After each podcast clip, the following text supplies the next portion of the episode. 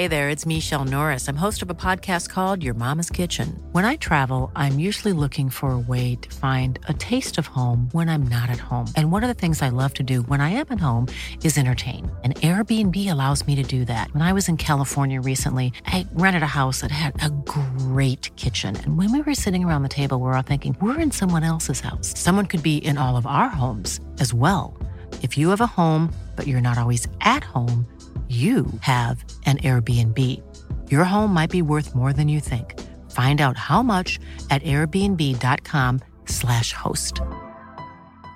A lot can happen in three years, like a chatbot may be your new best friend. But what won't change? Needing health insurance. United Healthcare Tri Term Medical Plans, underwritten by Golden Rule Insurance Company, offer flexible, budget friendly coverage that lasts nearly three years in some states. Learn more at uh1.com.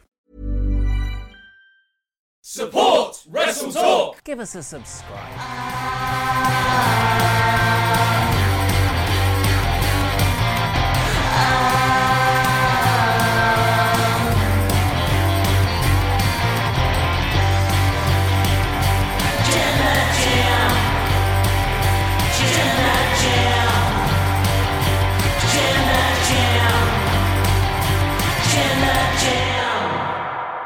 Hello and welcome to the Wrestle Talk podcast. I am Luca and I'm joined by the hardest working person in all of sports infotainment with her ouchie back, Denise Salcedo. How's it going, Denise? Happy Friday. Glad to be back. If you're watching the Membergs version of this, you'd have just seen Denise do this big back stretch just before we started recording. Wait, You're like, we on video? I thought we were We just are- on audio. we are on audio, yeah, but like Membergs, people who are like our members on YouTube get to watch the video version of this as well. Oh, so everybody just saw me stretching because my back hurts. Yeah, why does your Great. back hurt so much? Because every time I get cold air on it, it starts to hurt. And so it's hurting now. Oh, sorry. You said that so sad. It genuinely made me really like sad about, oh no, Denise. No, that's it. It's going to hurt for like the rest of the day. Like the second I get back pain, it'll last for a full 24 hours. It's lovely. Well, we're also joined by this week's guest on the podcast. First time this has actually happened since we changed the format that the guest wants to do the podcast outro and with us as well. Tempest the Wrestler, how are you, sir? That's that's me. My back doesn't hurt. Why Thanks, doesn't your thanks. back hurt? Uh, because I put a uh put my wrestling training on hold until the pandemic can can sort itself out, and my back is is much happier for it. Lovely. Excellent news. Well, we're going to get into the show itself. Big show this week. Got a lot to talk about, lots of chats to get through. So here it is.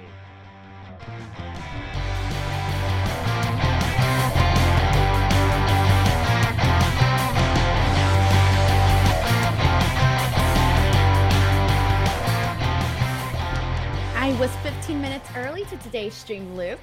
Were you Since we- 50? 15 minutes early, considering that we did not Okay. start until very late. I was 15 minutes early. That's it. That's the record that I'm going with for today. Yeah, actually, you know what? I think I'll give you that one. Yeah, apologies, everyone. We had to thank you all for jumping across to the new link as well. Like, StreamYard just would not push us live for whatever reason, just would not push us live. Apparently, they've been having some issues. So, we created a new stream. Thank you all so much for joining us. And also, a thank you to uh, for joining us today. Denise Salcedo's breakfast buddy. It's Tempest the wrestler. How are you, Tempest? We're live, pal. I'm I'm doing well. I'm doing well, Luke. We had a very lovely time in Chicago, and now all that is over, and we're back to all working remotely. And it's a little bit sad, but it was a good weekend. So plenty of good memories to look back on. We're I mean- back to reality, is what we are. A little bit. I, I um I, I so I had an email. We got an email in yesterday to the podcast uh, from someone who was just like, "All Out feels like the new WrestleMania weekend. Like, do you think like more like wrestling companies to get around for All Out?" And then they sent the email. It was really weird because there were all of these American journalists that were getting together. Like Denise was there, and Sean was there. Like all the Fightful team were there. Alex was there. You know, Church of Joshi were there.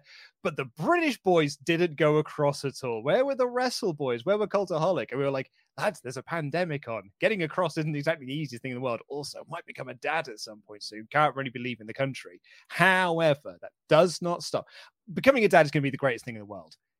But I, when I woke up on Sunday morning and there was just video after video and picture after picture of all of you guys hanging out together, having fun with your all little in jokes and your new little stories that you've got together. Oh, did I have a little grumbly cup of coffee in the morning? Well, I bet it's not that good though. I mean, it's a bit rubbish over there, really. Were you talking smack on us, Luke? Were you like, I hope that bad things happen to them? I hope that. Uh... I mean, How Denise, when mad you got were you, Luke? when you got stuck outside the building and you did not get back to your hotel room until like two hours before your flight, I was like, good. I'm, I'm glad that she had a terrible. includes Hey. He was there Yeah. too. I'm glad Tempest got stuck too, because I didn't get to have fun with all of you guys today. So I'm glad you had a terrible Wow, end to it all. that is just mean, Luke. I didn't know you had this in you. I didn't know you had one mean bone in you, and now we know the truth. The truth I of Luke Owen has been revealed. Here we are, all happy for you, and you were wishing us bad stuff. bad vibes. I was sending out bad juju into the world, being like, well, I hope they don't get a taxi back to their hotel rooms. Well, Although, I Tempest mean- and I, we had breakfast. We uh, were we we went to all the shows together. Uh, wh- what I was I was to say, what else did we do? We did the um, we got stranded together. He sat behind me at All Out. I mean, We like, sat together at all out as well. Yeah, he sat Oh, behind me. Oh man, I- we're all back I was together as well. surrounded at all out by Denise in front of me, Sean on one side, Izzy on the other side, and Phil Lindsay behind me. I was surrounded by great people. He was. Oh, what what a way. What a way to watch the show. But we also uh we also did GCW when you were ring announcing. I got to see that. Congratulations. Uh, very cool. And we did karaoke that Luke didn't get to go to. Yeah, no, I didn't. we did karaoke, Luke. We sang. Oh, I and danced and cheered and ate food. Well, I didn't eat food, I saw other you. I saw you take a terrible stunner from Sean Ross was, uh, yeah, like honestly, like it was it was genuinely wonderful to like wake up on that Sunday morning and just see like you all have a really nice time. Like it genuinely Don't was. lie like, a- now, Luke. Don't lie. Don't take it back. You said what you said. it was like it was is I- falling apart. genuinely. I was so jealous though, so so jealous. Like I had a lovely weekend and everything, and me and my wife went out and had a lovely cup of coffee together. But at the same time, it wasn't quite like being in Chicago for all out. Um, and then yeah, uh, so like let's let's get into our main topic conversation. Um, because AEW did a great number this week, and in the words of CM Punk, Pardon, pardon my lewdness. I got a boner for that.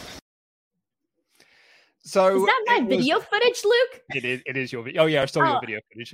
Thanks. I'm gonna I'm gonna send you an evil copyright notice. I'll be like, I you know I copyrighted three people. I saw you had a busy day yesterday. Like Yeah, you, were, you like- woke up in a sassy mood. You were calling out people in your comment section. You were like throwing the ban hammer down. You were throwing copyright strikes out the wazoo. And I'm savage too. You know how they give you the two options, the seven day notice and the immediate takedown plus a copyright strike. I do the immediate takedown and a copyright strike. Oh yeah. There was part of me because we um uh, we and we did credit you for it though. We used some of your footage in the Wrestle Talk news on the uh, the Monday episode to be like, look how you know like here's Daniel Bryan talk, Bryan Danielson talking about these things. Here's Ruby Soho. Here's Adam Cole. I'm gonna contact. Ollie Davis right now, and I'm gonna be like, "Where's my cut of this?" Yeah, thanks. uh, I mean, Denise, with your link to it in the video description, I would wager that we sent a lot of people your Thank way. you. I appreciate it. Thank you very much. You're very welcome. We made a heck of a lot of money off your hard work. So thank you very much for being you. Um, but yeah, no, so like let's dive into this. AEW Dynamite did uh, it was a 1.3 rating overall, which you know uh, that is the second highest rating the show has ever done outside of its debut episode back in October 2019. In the 18 to 49 demographic, Dynamite drew a 0.52 rating, which is up 40% from the previous week, and it beat WWE Raw in that 18 to 49 demographic, averaging 681,000 viewers in that category, topping Raw's 678,000 viewers. It was 3,000 more viewers. Uh, was how they beat them in that rating. Finished first on cable for the night 18 to 49. Brandon Thurston over at WrestleNomics did an amazing breakdown of this, as he always does. A fabulous, fabulous resource and great, great man as well. Friend of this show. Um, not only said that this is the first time that Dynamite has beaten Raw in that category in the same week, they also were ahead of Raw in uh, the males 18 to 49 and uh, people 35 to 49, ranked number one in cable across all shows 18 to 49. The highest quarter in total viewership was the seventh quarter for the angle involving the elite, which also included Danielson and Cole, which drew 1.5 million viewers. That was the highest rated segment on the show. The second highest rated on the show, wonderful to see this. Ruby Soho versus Jamie Hayter was the second highest rating on the show. So like the second biggest segment. So that's great news. First off, uh, Denise Salcedo, you were there for All Out. You got to see the debuts of Cole, Danielson, Soho. Now watching Dynamite as well. How did you sort of feel that AEW capitalized on that, or maybe not capitalized on it? And sort of your thoughts on the ratings as all? Honestly, in terms of the ratings, I think they had to have a number that was impressive for this week. And because if they didn't, it's kind of like you had all of these, like Tony Khan really like put everything out there. He put everything that he had, he put it out there. Like when Adam Cole came out, I honestly thought that that was going to be it. I thought they were going to save Bryan Danielson for a future show. Uh, I don't know, maybe the Arthur Ashe show, because I know a lot of people had reported that or had, you know, not uh, like also like had that as a rumor that he was going to be there for that show. But, you know, we got, you know, we got Minoru Suzuki that we weren't expecting. We got Ruby Soho, which we were expecting, but we didn't know for sure. Adam Cole. And then on top of that, you know, we're all people are already marking out in person for Adam Cole. And then you get Bryan Danielson on top of that. So you have so much momentum coming out of that show and coming out of that media scrum you knew that something had changed there that night and you felt it. Like the second that we had Adam Cole and Bryan Danielson come out, I think I tweeted something along the lines of the perception right now for AEW is so strong that as a person looking from the outside in, I would say, you know what? I'm going to start paying attention to these people if I wasn't already. And that's kind of how it felt. Like you kind of felt like it was a night of a big deal. It wasn't just, oh, surprises. It was more so of what the surprises symbolized. And so I definitely think that everybody sort of felt that way because even the following day, like I, uh, not the following day, but the Wednesday of uh, yesterday for Dynamite or yeah, Wednesday on Dynamite, uh, the day of Dynamite, I tweeted out basically saying that I was so excited going into the show and so many other people basically shared my sentiment because it, it kind of it felt like a big deal and they had to hit that ratings mark too. And i feel that you know we're not going to see that growth in the ratings right away. I do think it's going to take time as we've seen you know uh basically history repeats itself. I do think it's going to take a while for us to really see the effects of that night. And we did see some effects, you know, again, with that rating, with all the facts that you just mentioned right now. But I think as time progresses, that's only going to keep getting uh, stronger. You know, they're building a foundation. And right now, that foundation looks pretty strong. That, that's what I was going to say. Tempest is like, you know, Denise is right as well. Like, this isn't going to be something like it's not going to be an overnight success. Oh my god, they've beaten Raw in the overall viewership. Like that isn't something that's going to happen. You know, uh, within just a week of Danielson and that coming in. But like, yeah, the foundation's here. 1.5 million tuning in for that segment. You know, with the elites and everything, or 1.3 overall. Like, I think Tony Khan and the rest of the AEW team have got to see that as a huge win, right? I would have to think so. I mean, we've been saying for a long time that WWE is trending downward and AEW is trending upward. And I think this is just another example of that, where this is now the highest that they've gone since their debut episode. And we don't know what next week's rating is going to be. Obviously, the first show after All Out was going to do a big number with the debuts that came. But this is a really big number for them to get. This is a big step for them. And I don't see any reason to doubt that they could hit this number again in the next couple of months. I don't know that that's going to happen, but I wouldn't feel uncomfortable betting a, betting on it. You know, it's it's mm-hmm. this company. I've been saying this week, AEW is the number one wrestling company in the world. They just haven't made it official yet. And yeah. we're trending in that direction now. Like it, the public perception of AEW has been very good for a long time now. And you are now pairing that with a return from the pandemic that is now seeing them be able to land the top free agent stars in wrestling and combine that with excellent weekly television and excellent pay per views. And you mix all that together, and it's very hard to find major flaws with this company. And when they then have ratings, well, then you're starting to put actual uh, tangible numbers to the success of the company. And numbers have been going up. I have no reason to think that they won't keep going keep going up going forward. I think what also these helps are intangible. Mhm, of course. I think definitely what also helped AEW too is the fact that you recently, it's not like this whole CM Punk thing happened three months ago. Like, this is literally something that happened within the last 30 days. And then right afterwards, you get all of this other news coming in. So it kind of feels like it, it doesn't feel like there was a dry period where you weren't hearing about AEW on the news. No, you were hearing about it, even if you again are not a an AEW fan, but you're a wrestling fan, period. You're gonna be hearing about the news that they're doing right now. So regardless of that, like they didn't have that dry period where it's like, oh, they haven't done anything in a while. No, it was the CM Punk stuff that lasted for a bit and then right into weeks. So let me rewind a little bit first, actually, because remember we had what four weeks of that mark where they continue four weeks, four continuous weeks where they had over 1 million. Okay, that's news right there. Then we jump into the CM Punk stuff. That was news right there. Then we jump into this, more news there. I feel like all of that kind of happened in a very nice like time period where you can't help it but be like, oh, dang, like they're doing something here. And right now, what I would say, uh, to kind of further on from that point that you're making there, though, is that yeah, we had that the four straight weeks of one million, right? And then we had Punk come in, and Punk was like a huge deal. Like you know, it's the first time he's returned to wrestling in seven years. You follow that up with Danielson and Cole, right? So like, and Ruby Soho as well. So like, all of a sudden, it's like, wow, you got this whole new huge thing here.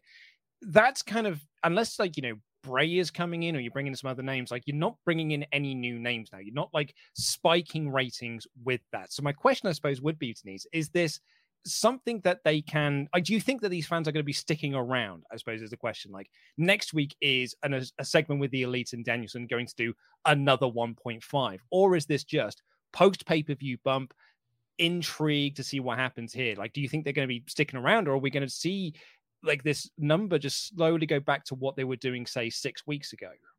I do think that this was obviously a curiosity thing of tuning in and seeing what they're going to do with Adam Cole or what are they going to say because they've been sort of, you know, known for having people come out and say things, say things, you know, say indirect shots to WWE. And even though Adam Cole and Bryan Danielson weren't necessarily going to do that, I do think people are curious as to what they're going to say on the mic, what they're going to do, especially having, you know, Adam Cole with the elite, how they're going to fit in Bryan Danielson, what are they going to do next with CM Punk, you know, after this whole Darby Allin thing. But on top of that, the other thing that people were interested in, which I do think they dropped the ball on, was that main event match between Jon Moxley and Minoru Suzuki. And the reason why I say they dropped the ball on that one was because I do think that uh, people were expecting a certain caliber of a match. And due to time constraints and the way that it was essentially given like I don't even know how many minutes, but it wasn't necessarily that long. I minutes. Thank you. I do think that they dropped the ball there, but there, but that's a good sign too. And you not not that they dropped the ball, but the fact that people were also tuning in to watch something like Jon Moxley versus Minoru Suzuki. People had interest in that, which is why I think that they did drop the ball in the sense that they should have given that match, uh, you know, a little bit more time and, you know, kind of felt felt like the people I, I didn't feel in that match, like I was satisfied after that. I didn't feel like I got what I was hoping that I would get. But at the end of the day, I still tuned in for for that. You know, I still had a huge interest in that. So if AEW keeps doing stuff like that in terms of booking matches that people want to see, but then deliver, I do think that that is going to, you know, in the long run, just keep helping the company and keep helping the promotion, you know, essentially just like build stronger. And in terms of like, even for example, like the whole thing with CM Punk, all right, and that segment that they did on Dynamite, already we know he's going to be working matches with Team Taz. All right. So they're telling you right now in this one episode that every that a lot of people tuned in for, you're going to be seeing CM Punk possibly have matches with these guys. So within that, that's up to the viewer now whether or not they want to tune in for that. Uh, the, you know, Adam Cole and the Elites. I feel like that right now is just a super hot story. Even though it just got started, it feels hot to me. Uh, whether or not that's going to get people to stay in and watch, uh, keep in mind, you know, not everybody is going to, you know, know the the the backstory to this and all of that. So you do have to make way for new viewers to understand and all of that. Uh, I think they will. It's just more again of I think they have to keep consistently building upon what they have and not, you know, essentially just rely on these big surprises because at the end of the day, people are going to want more depth to these uh to these to these people that are coming into the into the company point proven to that is like looking at the the quarterly breakdowns of dynamite you know i was kind of going through like what was the highest rated segments. The highest rated segment was the the elite segment like that was you know 1.5 million views. Insane number. Followed up by the ruby soho jamie hayter match top of the hour so that was always going to get a big number. And interestingly the third highest rated segment on the show was the dark order versus the pinnacle in that six man tag. Um, Minoru Suzuki versus Mox was the fourth biggest segment of the show, which means that the CM Punk promo was not one of the highest things in the show. The MJF promo actually outdrew that in terms of ratings. So, like Tempest, kind of like to that point of you know, Punk came in and drew this big number for Rampage, and but like that curiosity number is now starting to like find what it is consistently. Like, kind of what do you make of you know the elite coming in doing this 1.5 and Punk's segment now being like the fifth, sixth biggest thing on the show? I think it's very interesting, and I think it just kind of speaks to AEW putting a certain amount of emphasis on different things on different nights. I think a lot of people just kind of assumed CM Punk coming in was going to be CM Punk is going to have the highest rated segment on every show because he's CM Punk. We haven't seen him in so long. And that's probably not going to be the case. He's an, he's another I don't want to say he's another guy on the show. He's CM Punk. He's a much bigger star than many of the people on the AEW roster, but he isn't immune to taking a back seat for a week. I don't mm. think. This was a week where, you know, he came out to just kind of cut a generic promo to say, Cincinnati. Yeah. Yeah. No one better interrupt me.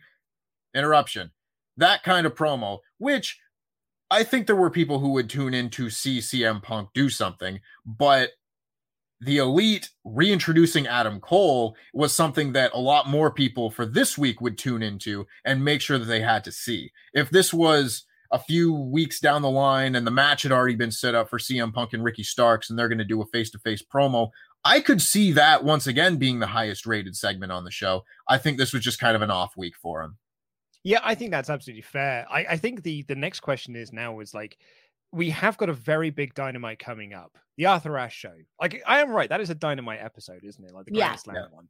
So yeah. they've already announced for that MJF versus Pillman Jr. But like this is the biggest show that AEW are going to be putting on in terms of like the audience that are in attendance for it. It's like a massive, massive deal for them. You've got to think they're going to want to make that the biggest show possible. And in my mind, I, I said this on the AEW review yesterday. If I'm doing Omega Danielson now, I'm not doing it for the title. I think you can tell the story of like Danielson just wanted to do this to have the match with him. Like Omega saying, like, you can have the match, but it's not going to be for the belts because you haven't climbed the rankings. You haven't earned the right to win a title shot.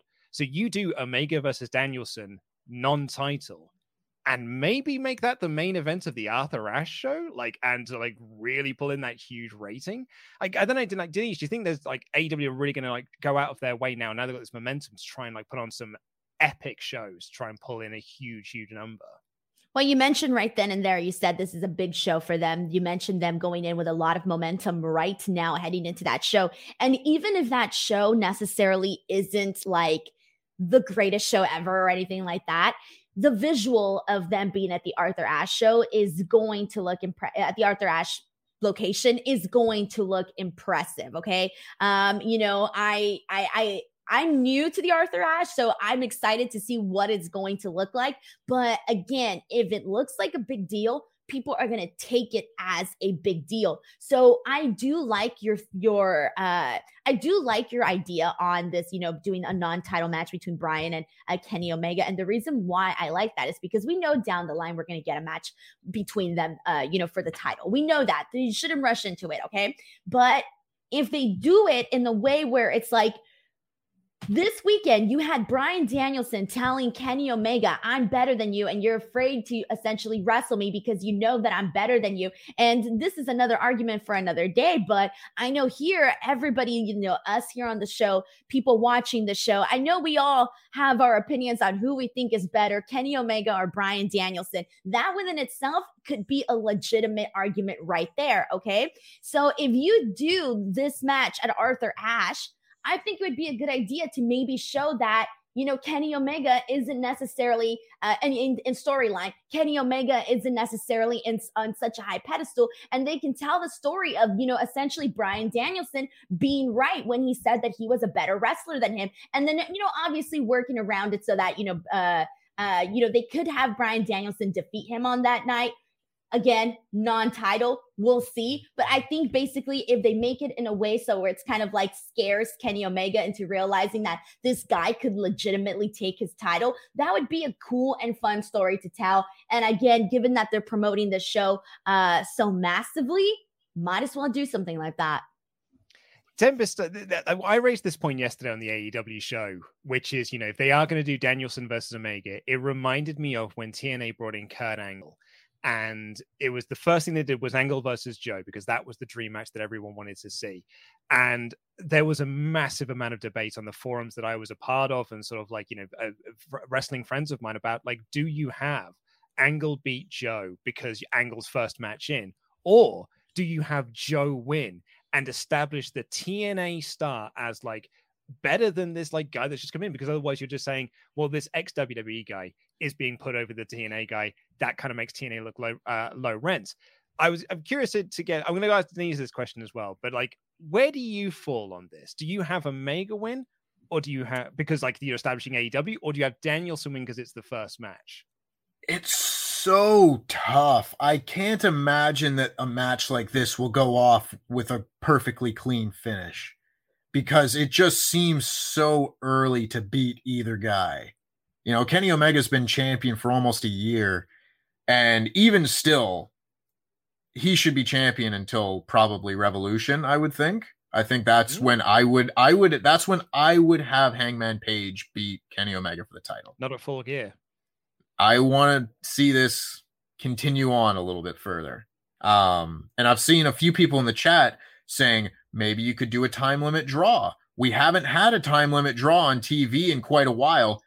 I think honestly, that's a perfect finish for this kind yeah. of match.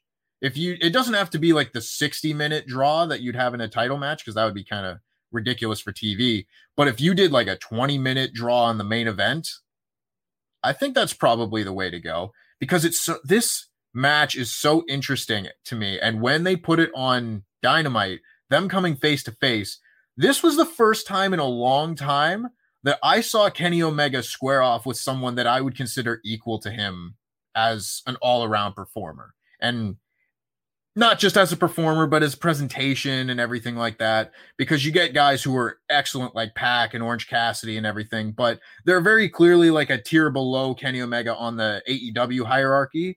And then Hangman Page could end up at that level, but he's on the way up. So he's not quite there yet. But man, Daniel Bryan, or sorry, Bryan Danielson has a legitimate claim of being the best wrestler in the world and someone who could challenge Kenny Omega for being the best wrestler in the world, the best bout machine, whatever you want to call it. This is very exciting to me. It, oh, yeah. I think the Kurt Angle comparison is very apt in this situation. I don't think that as many people will look at him as the WWE guy because there's so many of these new talents that are coming into AEW who have extensive history of being like Ring of Honor guys or guys from this place or that place where they've got a lot more like credentials with the hardcore fans than if somebody was just coming in from WWE. Then I might be a little bit iffy on beating an AEW guy really strong, but I think you could possibly do it with Daniel Bryan and get away with it too. Danielson. time limit it's going to take me a while. I, I did it earlier in this show. The time limit draw thing, I really like. Like someone said that yesterday on our show, and I was like, "That's a great way around it." But I, I thought about this today when uh Pac first came back onto the wrestling scene. He did a show over here for Rev Pro, and it was Pac versus Will Ospreay, and it was like the oh oh my god, we're gonna get Pac versus Will Ospreay. But that was also at a time when Pac wasn't really losing anything because he had the mm-hmm. Dragon Gate title. So they did a time limit draw then. And when that crowd realized it was going to be a time limit draw, they started to boo and they really, really turned on like the finish of the match. So, Denise, I suppose the question I was going to ask you: A, like, you know, what, what's your thoughts on this? And B, do you think that AEW fans might turn on a draw as well? Look, here's the thing is that that I get what you mean by that, but then again, you have Kenny Omega and Bryan Danielson who are two of the smartest workers in the history of wrestling. I feel that if they were to do something like that, they would do it in a way where I have faith that they would make people sort of forget about that time limit draw so that when it does happen, you're just like, oh, shoot. I feel like they would come up with a way to make it so that the audience doesn't necessarily boo. Now, I do agree with Tempest where I do think that regardless of whether you have Kenny Omega win or Bryan Danielson win, that they do have to do it in a way where it's not necessarily a clean finish to you know protect both guys and again when they do decide to do this for uh for the title you always have that match to look back on and here's the thing though is that personally i would not be upset if they did a time limit thing because i know and here's the thing I know that I'm not expecting necessarily I'm not expecting them to have Kenny Omega, you know, beat Dan- uh, Bryan Danielson cleanly or vice versa. Okay. So going in already knowing that, I feel like all I want is a good wrestling match, something that's exciting. And it's more so of wanting to see them in the ring together and wanting them to go toe to toe. But then again, at the same time, that's the mentality I'm coming from. Not everybody comes from that. Some people want to go in and see not just a spectacle of a match, but a spectacle of a result. So I do feel like, you know, there is different types of viewers. There might be people that are just like, screw it. I'm happy as long as they have a match together and they have a good match. But then there's going to be people that are going to be like, nah, we need to, we essentially need to have, you know, some sort of definitive, uh, you know, finish for the match. So again, I think they're going to have, if they do decide to do this match at Arthur Ashe, they're going to have to come up with a fun way to make sure that people are essentially pleased all around and that both competitors are essentially protected to, you know, t- t- till they actually pull the plug on them for the title. I, I, I agree with everything that you've said. Um, and I've, the more that I've thought about this time limit draw scenario, the more I like it, honestly, because I think they have a very interesting way of doing this match where because the time limit draw to me is not a bad finish by any means if it services the story that they're telling. And in the early months of AEW, like back in 2019, the very early days, they did a, a, handful of time limit draws. And like the first one with Darby Allin and Cody Rhodes serviced the story because Cody wasn't expecting this young upstart first match in the company guy to be this much of a challenge. And he couldn't beat him in 20 minutes that service the story and they look forward to the next match and such on so forth. Once they started doing it afterwards, that's when I think fans kind of started going like, all right, just give us a finish. Like give us an actual finish, not a 7-minute draw in the main event with Pac and Jon Moxley and whatever. That is the way not to do it. But if they instead had the angle be Kenny Omega and Daniel Bryan or Bryan Danielson, it's going to take a while. Yeah. They haven't wrestled each other since like their days in Ring of Honor in like 2008 or something. Yeah. So they're basically going in fresh. Kenny Omega's a completely different wrestler than he was then. So you have them feeling each other out, kind of similar to like the Okada Omega matches, where all of a sudden it's very difficult to get all your offense in on a guy that you're still trying to figure out like that. And when you're so good and so evenly matched, it takes a lot longer to get going and sent, and then all of a sudden 20 minutes isn't enough. It's there not enough go. for a match like that. And yeah. if they tell the story that way, I think you can pivot and have anybody who's booing or unhappy with the lack of a finish, and you can turn that around and just have it further the story. And I think that's just an excellent way to go, honestly. Uh, before we dive into uh, the ultra chats, because we got a bunch of people who got some thoughts on this. So, um, last question I did want to ask to the pair of you, and Denise, I'm going to come to you on this first do you think that this will bother WWE in any way? Like AEW doing like AEW doing this number, AEW doing this demo rating and beating Raw in the demo ratings. Do you think it bothers them in any way? Do you think they're going to try and do something on Monday to try and not well, perhaps not counter programs not on the same night, but try and do something that will boost a big rating for them? I think it's a bad sign if it doesn't bother them. If you're not, if you're seeing somebody climb up those ranks and you're not doing anything about it, I would I I I don't know what to say. That would just be a very bad sign. Uh, competition is supposed to drive you. Is that not thing? You're supposed to essentially, you know, be in a competition, therefore trying to better yourself.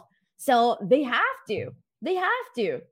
That's it. They can't just see them as like, you know, when they're getting your wrestlers, when you're making these generous offers to these talents and they're still saying, no, I'm going to go to the other company. And this was something that both Adam Cole and Bryan Danielson talked about on that media scrum if you essentially have your talent still deciding to leave, even when certain talent has family in important positions in the company and they are still leaving, I'm going to start wondering what the hell should I do? I'm going to have to make some changes. And we haven't even talked about that Mick Foley video. I oh, mean, oh, yeah. one minute, one minute, the man said so much in one minute. And when you have somebody with a legacy and a career like Mick Foley telling you that you have a problem, man, if that was me, I would be like, holy bananas i need to do something you know? I need to change my ways. It, it, it's like an intervention. You, it, that's what it felt like an intervention. I care about you. You did great things for me. Now listen up because i don't want to see you fail. And that's the thing like as a wwe fan i grew up a wwe fan. I do not want to see wwe fail. And there are a lot of people out there that do not share my sentiment and i'm fully aware of that. But as a fan of wwe and because i I have been my entire life, I do not want to see them fail. I want to yeah. see them succeed. And I also want to see AEW succeed because I am fully aware that you need more than one company to make sure that these wrestlers actually have a legitimate uh, opportunity to have a legitimate career where you don't have to work 50,000 jobs working the independent scene and making, you know, a couple bucks every show. We need more than one company to do that. So we need both of these companies to succeed and, you know, and also the other ones too, like Impact, MLW, and Ring of Honor. Okay. So yeah, that's where I stand on this.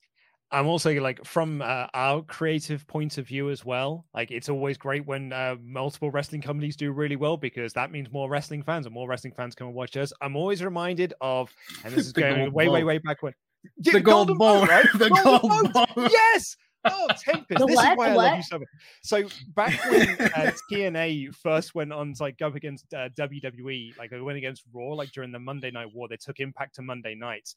People started having to go at Bryan Alvarez, being like, "You just want Impact to fail. You want TNA to fail." And he was like, "I want them to succeed because if they do well, I do well, and if they're doing well, I could buy myself a golden boat." And he had this thing about sailing on this golden boat that he's buying from all the money that he's making. So yeah, I but also want a true. golden. Boat. It's true, it's right? True. Man, I will tell you this: whenever wrestling is good, my podcasts do so much better, and the money is better. Please, good wrestling, good news, people being in a good mood is completely uh it's underrated. I mean, come on, like I, I don't know. I don't oh know. man, I, there's I, I don't think many things are going to pop me more this week than Tempest knowing that I was going to talk about Golden Boat. I knew exactly where you were going. Across the screen now. If anybody hasn't heard it, I'm pretty sure on the F4W YouTube channel they have uploaded that clip like in its yeah. entirety. The Gold Boat rant. It's one of the best moments in the history of the Empire. Absolutely phenomenal. But uh, I'm going to come to you now about uh, your thoughts on on WWE. Do you think they're going to try and do something on Raw to counteract this? Do you think we're getting another Legends night, a, a Raw reunion? A um, I don't know. I mean, they got the draft, I suppose. Maybe they'll try and make something big out of the draft. Yeah, we still got to wait for the draft. Oh, we're saving everything for the draft, pal. I I don't I don't know because when they try and do stuff like this, like oh, we need to shake things up, we need a we need something new. Then we get things like retribution you know, that was supposed to be the big hot summer angle last year. And oh boy, it sure wasn't. So I don't know that they're going to look at this specific rating and be like, we got to do something. I think that they are much more affected by big names in the industry like Mick Foley talking about how great AEW is and how many problems WWE has. And they're just kind of like, shut up, Mick. Don't talk about it. Don't point it out. Maybe they won't notice. And a lot of people are noticing now. And I think they're a little bit more worried about that when you've got people like a Mick Foley pointing it out. So if they do anything about it, I think it'll be more in response to things like that as opposed to one specific rating. Because I seem to think like when they do these big moments and these big Legends Night, Raw reunion, whatever, it's more in response to a particularly low rating that they have rather than a great rating that AEW has. I still don't think that they're paying that much attention to AEW, and that's to their detriment. I think absolutely they should be looking at it like this is Raw in 1995, and they're getting killed by Nitro. You know, the numbers aren't there yet, but the quality of the shows are you know, pretty much pretty much even. You know, I'd I'd probably watch a Raw in '95 over Raw these days, and I'd I'd yeah. watch Nitro and Dynamite over over Raw in both cases. So I don't think that it's going to be a response to the big rating that we got this week. But if they do something in the near future, it might be a sign that they're taking things a little more seriously. As uh, Ashrock puts here, rising tides raises all golden boats.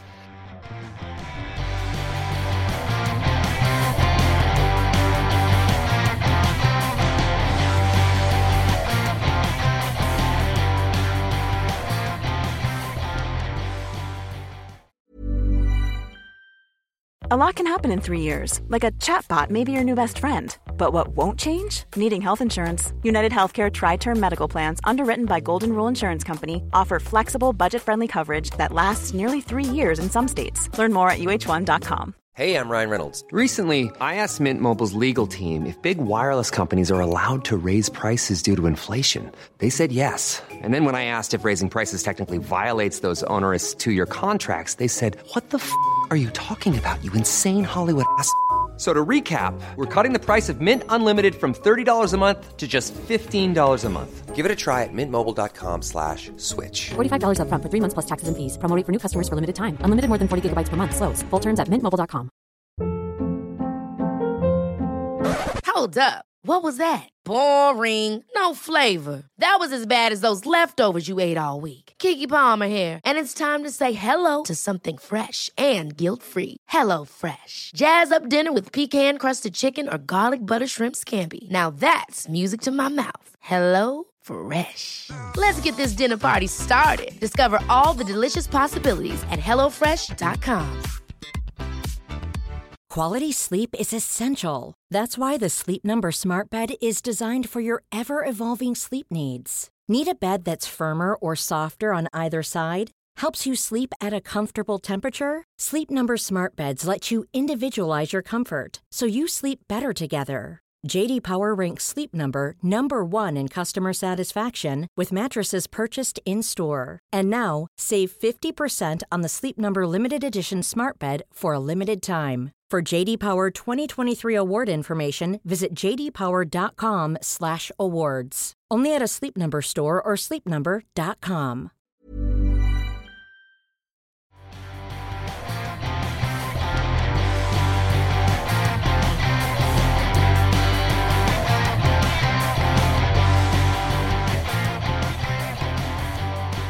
Um, so let's get into your ultra chats here. Uh, thank you all so much. WrestleTalk.com forward slash support. Get them in now. We're going to read them all out above the $5 mark. Ding, ding, ding. This is your last call for them. Mayor of Painesville, Dan, Dan said, uh, How's everyone doing? AEW did fantastic ratings. Everyone was looking forward to Black versus Dustin Rhodes. Shows with Dustin always do good. There must be something to do with him. Match was also fantastic. This man does not age. Isn't he great? He's a great was, worker. That was my favorite match of the night. Same here. I loved it so much. Uh, Made Coaching said, I've never been sure why this demo is so important. If a show pulled in more viewers in a total but in a different demographic, would this be seen as more impressive? Keep up the amazing work. Been a fan since the Quiet Ollie news days. Uh, so the it's basically just comes down to advertisers. Advertisers yep. are looking for specific demographics to, and that's how TV make their money is through their advertisers being like, what's your demo rating here? We do this sort of numbers for these sorts of shows. Cool. I'm trying to appeal to those. Here's a lo- here's a truckload of money. Advertise my stuff to those people. The yeah. young people, man. Everybody wants the young people. We're all obsessed yeah. with youth. The youth has the money. well, actually, not yeah. really. If you really exactly. think about it, they don't, though. I was broke at 13 years old, man. and they're not Yeah, I mean- TV either. You're on TikTok. Oh, they really are though. I mean, you're Legitimately, right. I have siblings that you know they. I mean, actually, they watch like Netflix and stuff like that. They don't watch cable television. I swear they're on TikTok and they're on Netflix. That's it. Sorry, don't piss. Uh, No, that about covers it. You know, I think I think I think we've we've moved on from the, the the demographic talk and advertising and whatnot. But I mean, like, if you're gonna advertise like Gillette razors, who do you want watching that show? Adult men with beards that are gonna use them. Let's get right There's here. your there's your key demo for that ad. So it's hey, stuff I like use that. Gillette too, man. Not for and my adult beard, though. women.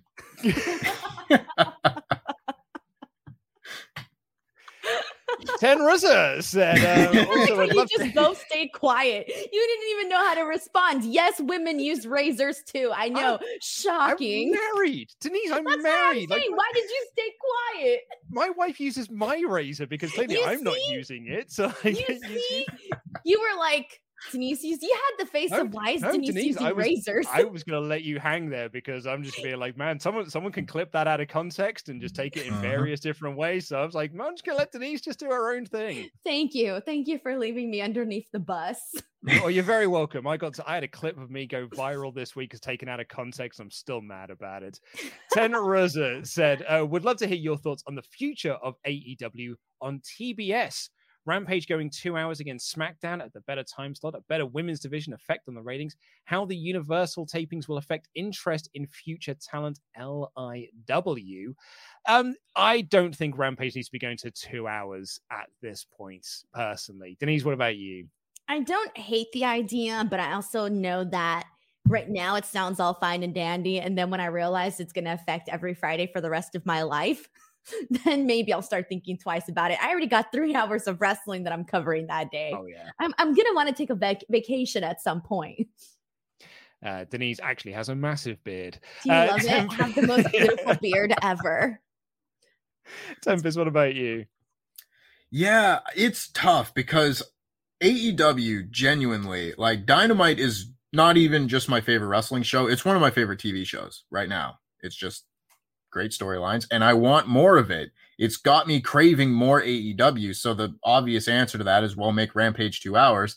And then as soon as you do that, it's like you can't really put, you know, the genie back in the bottle afterwards. You know, you've opened Pandora's box and now you got to stick with 2 hours every week and it's it's not quite the same as as raw going to three hours but there is a there is something to be said for oversaturation and they're they're in a good place right now I agree. Yeah, like someone messaged us yesterday, being like, "Oh, I think Dynamite should go to three hours," and I'm like, "Oh, you think you want that, but you No. don't actually want that." not for a Um, second do nope, i want absolutely that in no universe No, no, No, thank you. Uh, don't.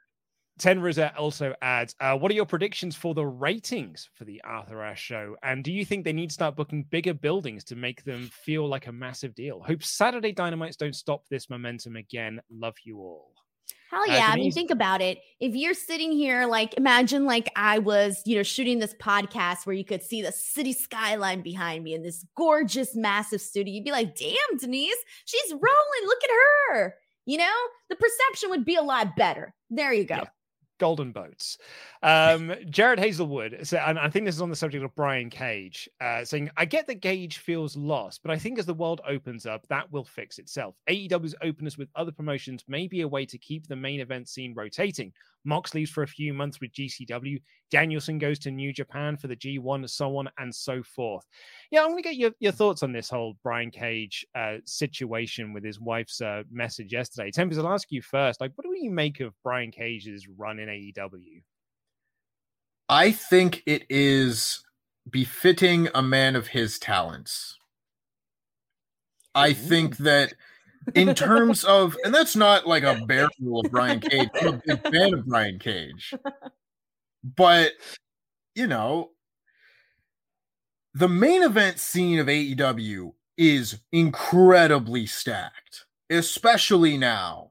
And he's been a guy who has been given a featured spot on TV in a pretty significant faction and has had consistent rivalries since his debut. I understand that you want to be world champion and you want to be in the main events every single week and everything because that's what you aspire to do as a pro wrestler and blah, blah, blah. But not everyone gets to be that. And you kind of got to wait your turn to be that because what else are you going to do with him, really? He's not going to beat Kenny Omega.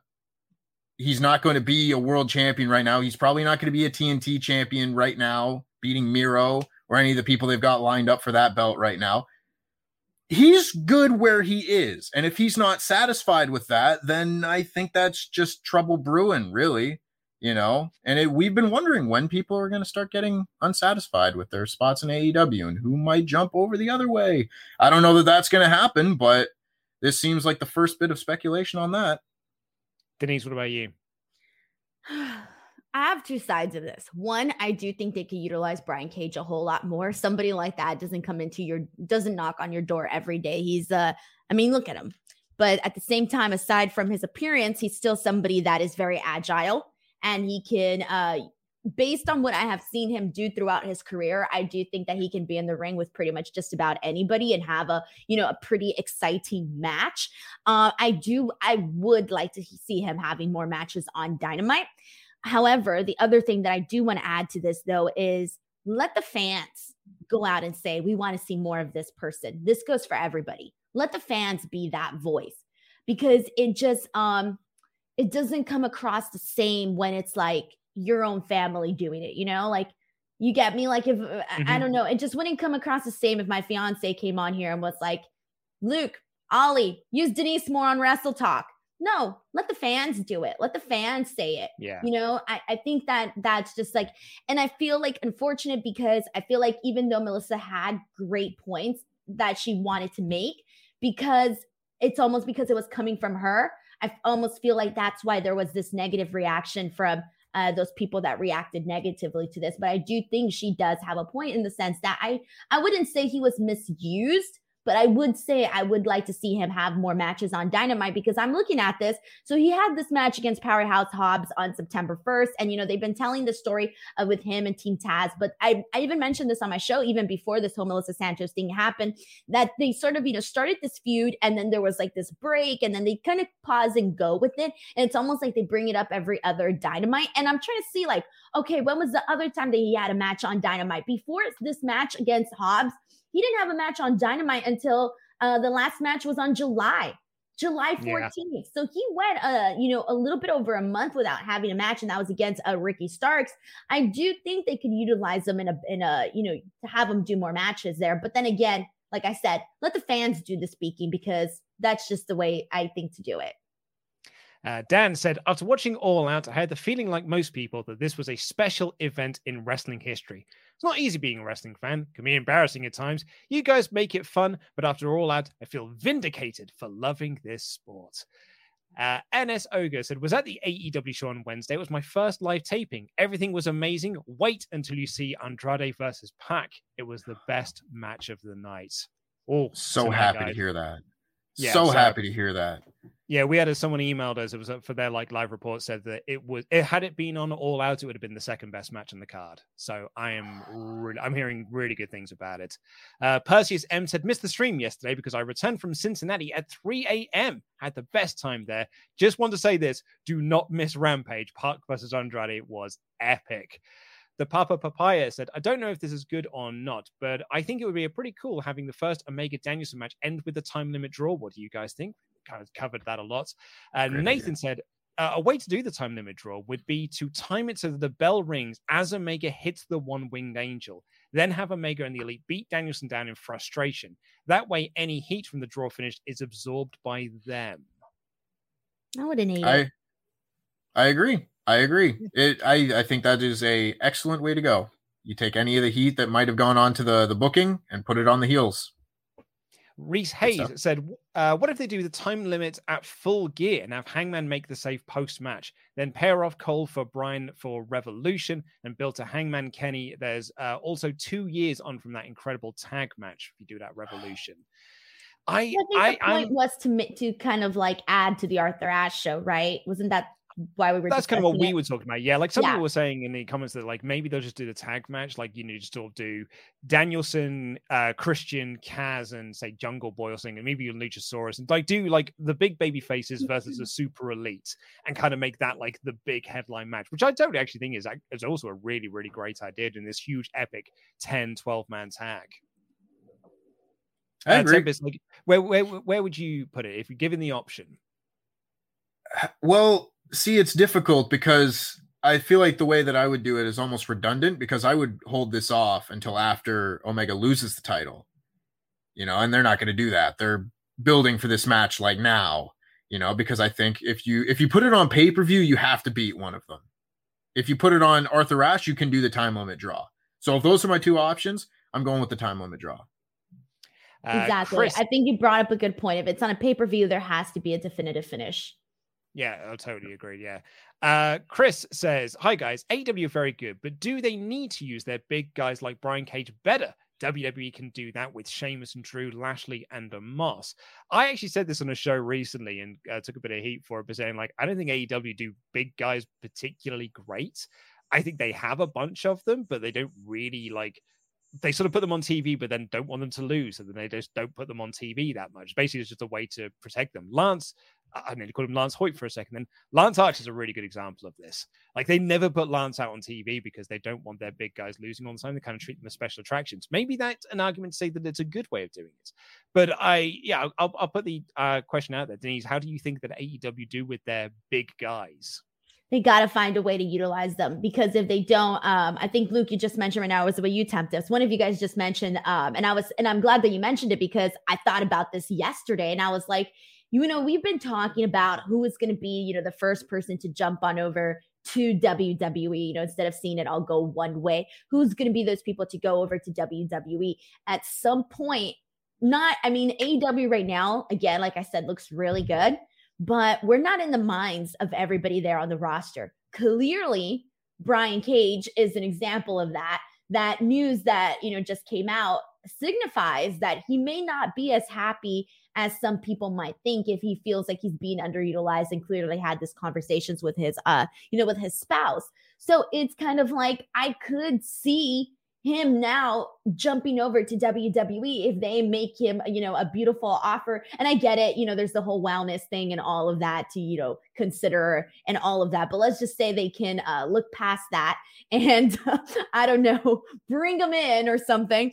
Uh, I could see them painting, you know, a beautiful picture for him and, you know, some other people that may feel the exact same way as Brian Cage. Like we can't assume that everyone is happy because that's just not the way things are. Uh, Tempest, how do you feel?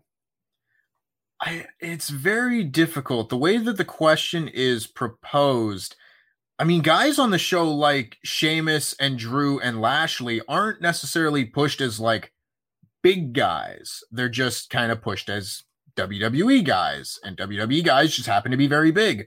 Whereas in AEW, the AEW guys are much smaller. They're the wrestlers, wrestlers. You know, Kenny Omega's not like a tiny guy, but he's not he's not Bobby Lashley as world champion, right? So I think there's a bit of a difference between the two companies there.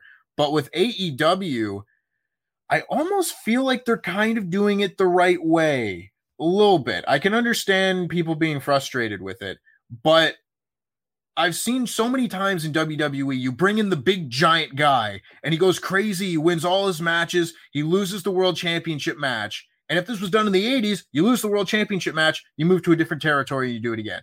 In WWE, Braun Strowman, uh, Braun Strowman loses to Brock Lesnar, and he's a guy again. And then what do you do with him?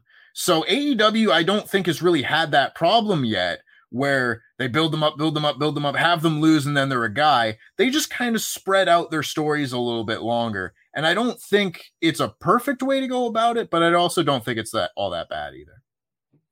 Uh, Nick uh, has got a, a fairly long question here, so let's go through it. Says, uh, Hi, Team Danuke and Tempest. Glad to be able to Ultra Chat Team Danuke again. Happy to send my first Ultra Chats to Tempest.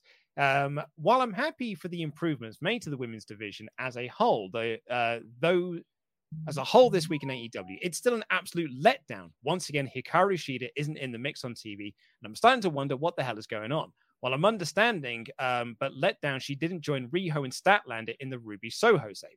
There is absolutely no reason she should have been left out of the Battle Royal Fallout promo.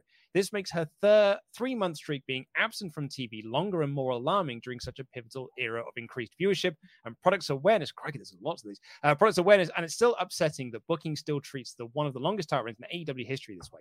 She is a complete afterthought, and I have to seriously wonder what she did to piss off Tony Khan to have others uh, to have others cause the situation. She doesn't have heat with the talent, as two wrestlers confirmed separately. She's beloved in the locker room. So, uh, is there any backstage insight yet into why she is booked like she is?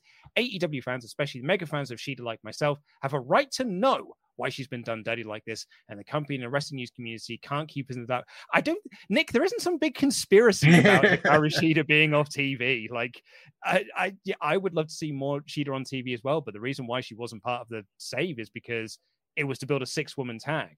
And if you had Shida part of that, then there would have been a one in the there would have been an, an odd person out there. So you had to have Statlander and Riho to make three on one side for three on the other side. So there's no like conspiracy, there's no backstage heat, there's no politics, there's no this and the other. It's just there are some wrestlers in AEW that have had their time and then they will be off TV for a while, and then they come back and have their time again. It's just they can't be on TV every week. So if you do that every week, people become saturated. You end up doing repeat matches all the time, and that's when people get really frustrated and get bored of seeing them.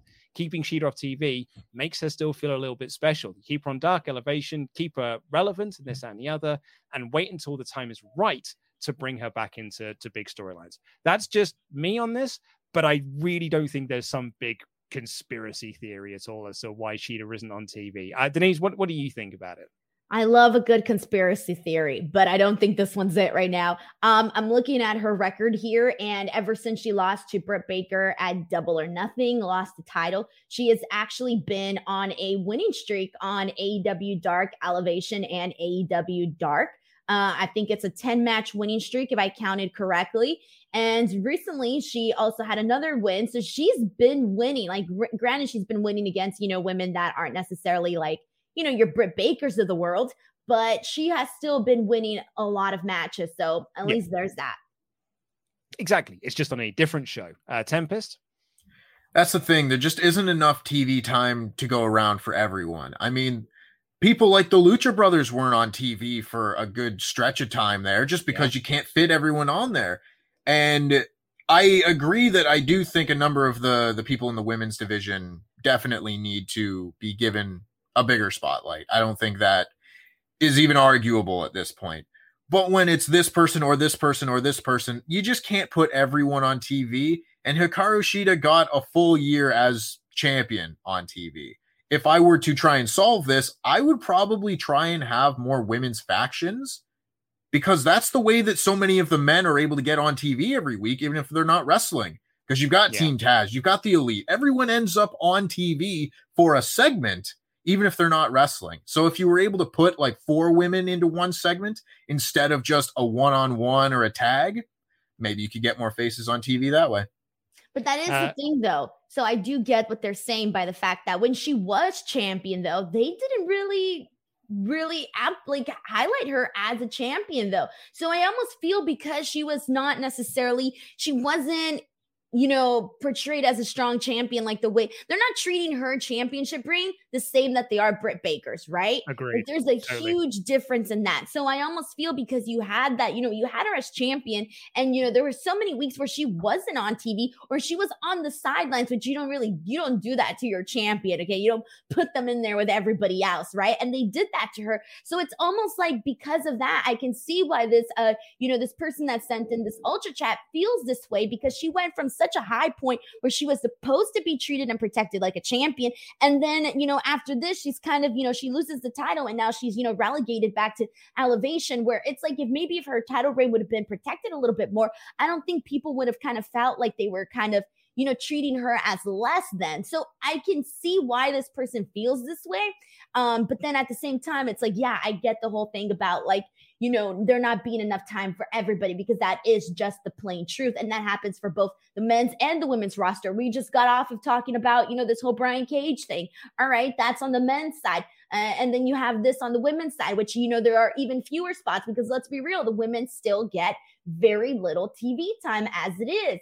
So it's kind of like I, I don't know, man. It's a, it's a difficult thing to do, but I so I mentioned this on my show the other day because I was listening to Tony Khan's interview that he did on Wrestling Observer Radio, and I'm paraphrasing when I say this, but he did mention in there like, you know, I know there's certain weeks where people feel like you know we're not highlighting certain talent or maybe we're not doing something but just know that like there's a plan for everybody and like everything we do like essentially saying like we didn't hire people just to like be there you know like they have hopes to do things with everybody, you know. And again, that's impossible. Uh, you know, their roster is getting larger, and that's why you know they have dark and dark elevation, and now they have rampage, and you know, on top of that, dynamite, etc. So I do think they are trying on, you know, trying to do that stuff. But yeah, if Shida's reign would have been better, or not better, but if they would have helped her have it be better, I don't necessarily think we'd be here having this conversation. Uh, the legit underboss said, with Suzuki-gun announced for next Wednesday, who's the next uh, New Japan faction you'd like to see debut in AEW? I'm hoping for LIJ, Bullet Club. Bullet, Bullet Club. Versus, Bullet Club versus the Elite. Always going to be my pick. Uh, I mean, Tempest, oh. you're obviously you're you're with me with Bullet Club. I agree. Absolutely. Yeah, I we're agree. all in agreement. Yeah, yeah, absolutely. Give me, give me that blood and guts match. Bullet Club versus Elite. Ooh, yeah. give me that. Uh, plot twist Jones. Maybe they can do a WCW thing and run out of time for Kenny and Bryan going off the air, still fighting each other. Technically, they can't because they've already no. introduced the they've got the time limit or is TV time remaining. So I don't think they can do that. And also, you've got to still end it for the live. Just do live a whole crowd. show with just a bunch Yeah. of time limit draws. I also That would be don't think that's that's not a WCW idea I want to see borrowed. It's just like, Definitely not. oh, we're going off the air, folks. Find Can out you who won next week. God. No, I'm, I'm good. Sean Carter says, uh, I know it's anecdotal evidence, but I've got three friends who stopped watching wrestling over a decade ago who started watching AEW recently, as well as two friends who've never watched wrestling before. They all love it. AEW strategy is amazing. Um, and yeah, I mean, i we've had plenty of people email in saying like when they were at the, the Cincinnati show this weekend, like people in front of them were like, "Oh, I'm only here for I'm here for these people. I haven't been to a wrestling show since X amount of dates and this and the other." So I've heard a lot of anecdotal evidence that it's they are reaching those lapsed fans. Uh, James Hanley says, "Okay, bro, at Vince Russo Appreciation Night, Danielson versus Omega in a Best Wrestler certificate on a pole match, bro. Done. Ratings achieved, bro. I don't know if you wanted me to do that in my Vince Russo voice, but um, I won't do that. I was doing my Taz voice yesterday, and I, I was playing with fire, not getting a DM from Taz for being mad, like mad that he doesn't like my impersonations. What is Um, I haven't heard your impersonation of Taz. Well, Team Taz, well, Taz just did the promos. We did the punk. Get your name out of my mouth, bro. Like, as you know, you just got basically just do a New York accent and just do things. And. Someone said it sounds like Barney from the Flintstones, and they're not wrong. I'm Team Taz over here. I'm gonna go bowling here, Fred. All right. If you wouldn't have told me who you were trying to impersonate, and if you wouldn't have used those exact words, I would have. If you would have said something else, I would have never guessed Taz ever. it's like a video game, Cole. Uh, James no, it's not. I'm trying to. I feel, it reminds me of someone. I just can't put my finger on it, but it's not Taz. Oh, it's Barney from the Flintstones. That's exactly who I'm doing. Yeah. Uh, James Hanley says, uh, "How much do you think the pandemic hastened AEW's rise and WWE's fall? Not saying that AEW's response was perfect, but they certainly appear to be more flexible with talent and storylines throughout. WWE seemed to enter panic mode and have never really left." I don't know, like oh, because WWE has have done nothing but climb since they got out of the pandemic. Really, like now the crowds are back, their ratings are sort of back to where they were pre-pandemic. So like there was a bit of a fall, but they've just gone back to exactly where they were previously. Uh, Denise, then what do you think? I'm sorry. What was the question? Um, do you think the pandemic hastens WWE's rise or like helps WWE's rise? And well, yeah, of WWE's fall? course. Yeah. I mean, there were so many people that weren't going to tune in to watch the Thunderdome. There, you know, a lot of, you know, what made what makes wrestling and what makes sports entertainment is, mm-hmm. you know, the live audience. And let's be real, like it was hard to watch the show without a live audience. Mm-hmm. And so I can see many people that, you know, don't have to cover this as a weekly thing. Uh, you know, I can see them skipping because they just didn't care to watch the show without fans. So yeah. Also, someone said that my Taz impersonation sounded like Kermit. Sounds nothing like Kermit. That's how Kermit mm-hmm. sounds. See, I was almost going to agree with that, but then you did your Kermit impersonation, and now I have to change my mind.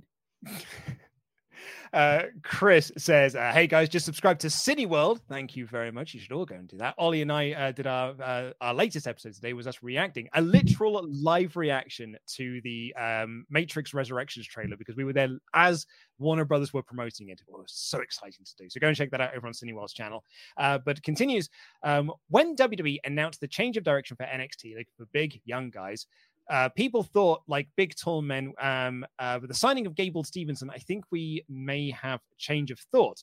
Uh, to follow up my last message, Stevenson, Creed Brothers, and NXT this week. Perhaps WWE is shifting from indie wrestlers to Olympic All American wrestling for its new stars. Stevenson could be the guy to dethrone Roman if all goes well at the PC. Um, one last one before I talk about Alexa. Just wanted to get your opinion on this match. If done well, it could be a great story. Uh, the risk of doing a Hell in a Cell 2019 with Alexa's character. If this is a must win, or can she recover from? Oh, right, talking about Alexa Charlotte's right. Um, one last thing, uh, can Tempest, the former fact checker, tell us how many one-on-one matches Alexa and Charlotte have had? Because I believe it's one of those rare things in WWE, a new match between two legends who have never crossed paths before. Uh, so that'd be one for you to have a quick fact check on Tempest. But it, okay, so the, the question we've got here is we've got the two part question here. Gable Stevenson and um, these other guys, like I, yes, Tempest. before that, Gable Stevenson. What did I? Oh, is it Stevenson? Sorry, I don't watch the Olympics. So I'd say, is it Stevenson? Yeah. Is it? Sorry, it's, I've it's Stevenson. Multiple. Yeah. I've called him Stevenson multiple times. Um, it's okay. So, it looks like it is, but yeah. Yeah, yeah. Actually, in this all fairness, Chris wrote Stevenson. I was reading what he said. Um, so that's that's my excuse, and I'm sticking to it. I, I would say that I, I think it is counting your chickens before they've hatched that he could be the guy to dethrone Roman Reigns, uh, I, unless he takes this thing very very quickly to like a Kurt Angle degree of like taking to this thing like a duck to water. But perhaps we'll see. The second, I mean, let's let's ask you, uh, Denise, your thoughts on on Gable. Way too soon to even be having this conversation let's have this conversation in about a couple of months. Uh, Tempest Gable Stevenson. Stevenson. It's to me, it's the same thing that people were going nuts about Parker uh, Boudreaux, you know, last year or earlier this year. Like yeah, it's just like, oh, he's he's gonna be on SmackDown and he's gonna be Roman Reigns' next challenger. Like he has to learn how to wrestle first. It, I don't yeah. think we see Gable Stevenson on TV for at least a year. And if we do, it's because he is greatly overperforming for his skill level. So like maybe he ends up on TV before then, but let's let's pump, pump the brakes thing. a little bit. I want to add one more thing. Kurt Angles do not grow on trees. They do not. No. He was an anomaly. He was a once in a, like a lifetime kind of wrestler. I hate when people are always like, "Oh, the next this person, the next that person." Like uh, we were getting the next Brock Lesnar, the next Kurt Angle. Nah, I'm sorry. There, there's certain people that they have something because they have it. It's like the next Austin, the next Rock. There's not going to be a next Austin or a next Rock because that's who they are. Like I don't like this whole next stuff. Uh, I had to go on that uh, rant. I saw that on Twitter and I was like, next Kurt Angle, practically out of breath, heaving. Uh, the other question that Chris had, uh, Chris's Alexa Bliss question for the week, I guess. Um, the uh, the match that we've got for between Alexa and Charlotte at Extreme Rules, uh, the comparison that he has made here is the Hell in a Cell 2019 Seth Rollins Fiend match, where like Fiend lost and it really damaged his character would a Alexa Bliss loss here damage her character if she loses at Extreme Rules? Oh, I don't think it is a matter of losing. I think it's a matter of doing hokey garbage. Like, like yeah, the Fiend not walking out with the title hurt the presentation at Hell in a Cell, but it also hurt that that was like maybe the worst WWE main event of all time. And if they didn't just do a garbage fire of a match, maybe you could have done some way around it, but I don't know. I don't. I don't care about Alexa Bliss. I think I don't, I don't, over the hokey garbage. I'm over it. Alexa Bliss, people are gonna like her because they like Alexa Bliss, not necessarily because of the character. So I almost feel like if she were to lose, it wouldn't necessarily hurt. I think if anything, it'd give people hope of like, oh, good, she's done with this, you know, thing. But I don't think she is because they want to sell more Lily dolls. Yeah. And also, as we all know, wins and losses don't matter.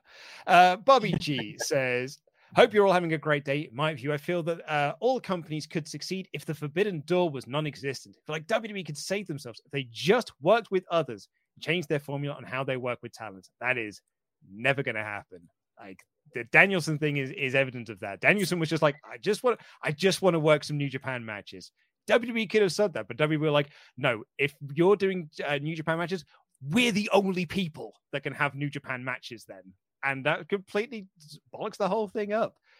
They're, they're never going to have that open mind policy to I do not think that in order for WWE to be good that they have to do these relationships with other companies. I think they have more than enough talent uh to work amongst themselves the way they are.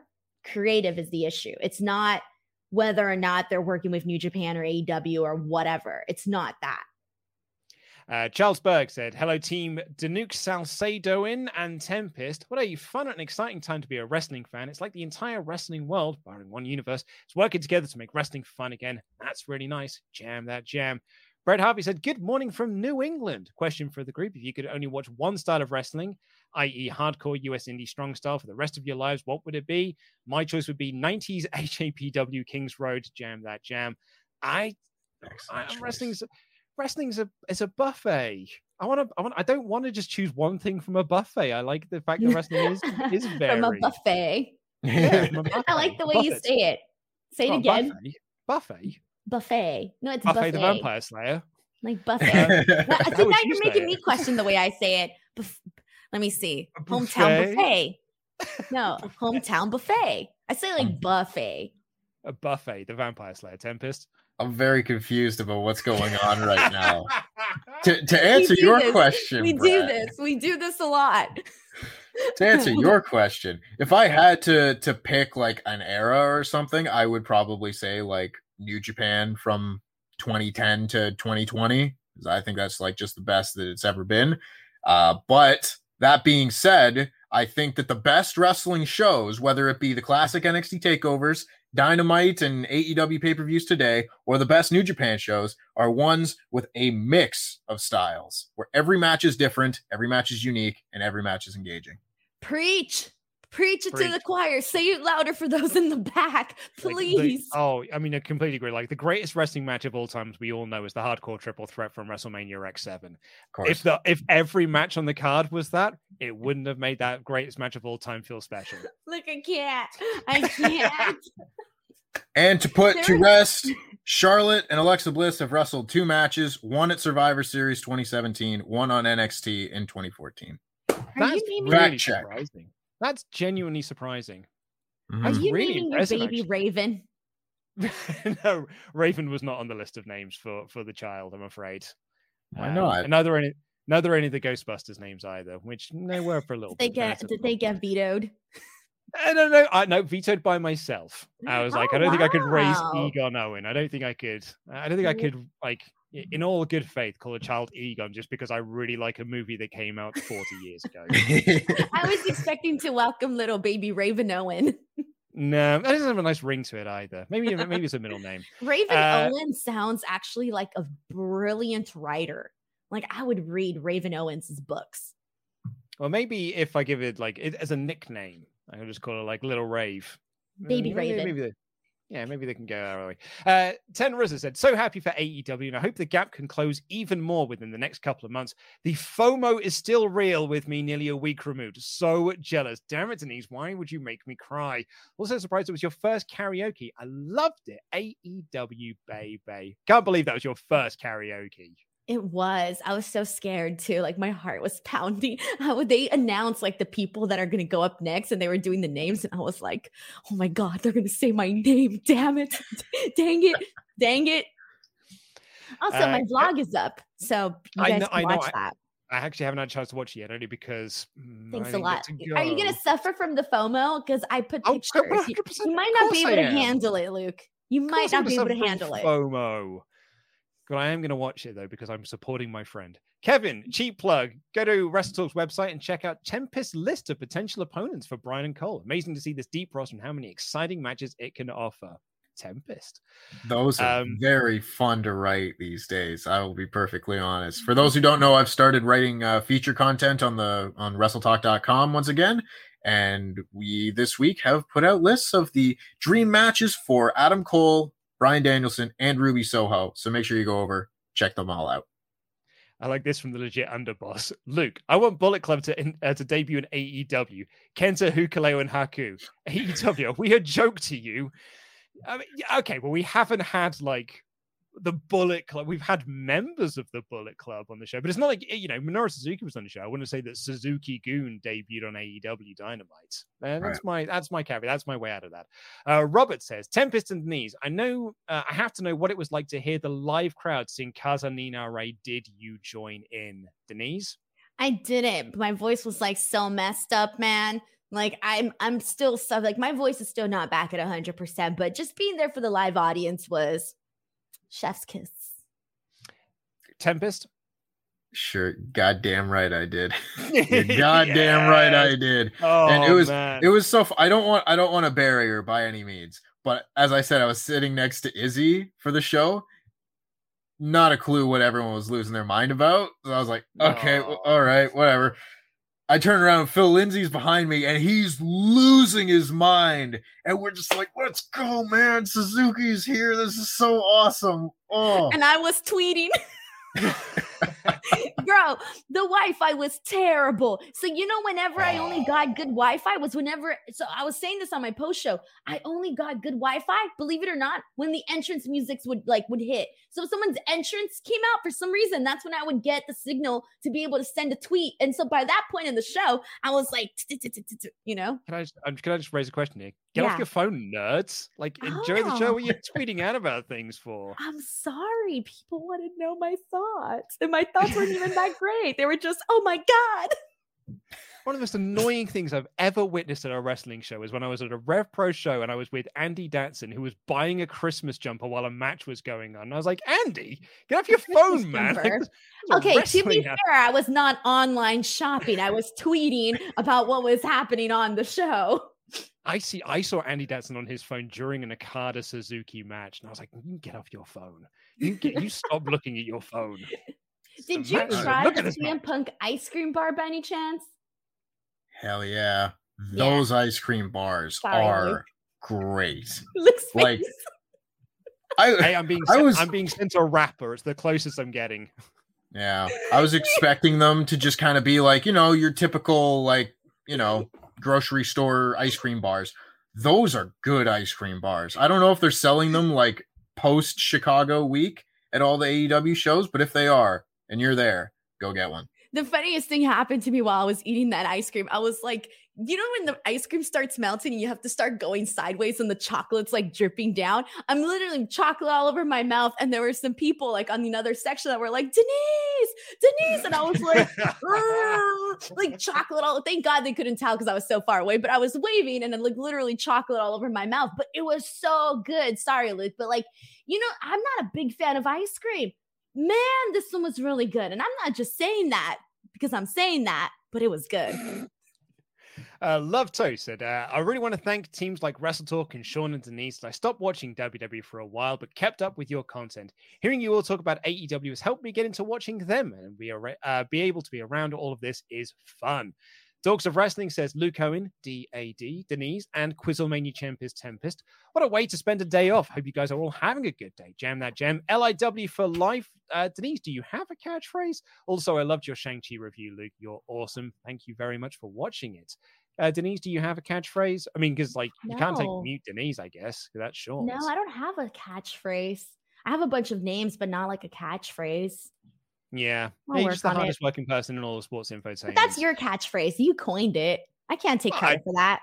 Well, no, but you could like take that branding elsewhere. Like everyone else uses to introduce you. So, like, I mean, I, and I would, yeah, Sean should really use that introduction. oh, you swear? yeah, I need a catchphrase. Someone come up with a good one. Um, Babu Tell, AEW is really stepping up their game globally, as we now know they just got their streaming deal done in India. It costs 400 rupees a year, four pounds, and that's bloody hell, four pounds for the entire year, including all pay per views. Four quid. Bloody hell. Um, I'm just gonna do a quick conversion rate, to see what that is in dollars. Is that like five dollars? No, two dollars. Okay, I'm gonna place a bet. Two dollars. No, I don't know. Five dollars fifty. Oh, okay. I wasn't that off. Yeah, five dollars fifty for the whole year. I don't know what that is in Canadian dollars. It's probably like I don't know two cents or something. Um, terrible Canadian dollars. Chris says, uh, "Hey guys, uh, I knew the answer was rare. That's why uh, people gave it the yes chance on Monday. Great stunner sell at Denise.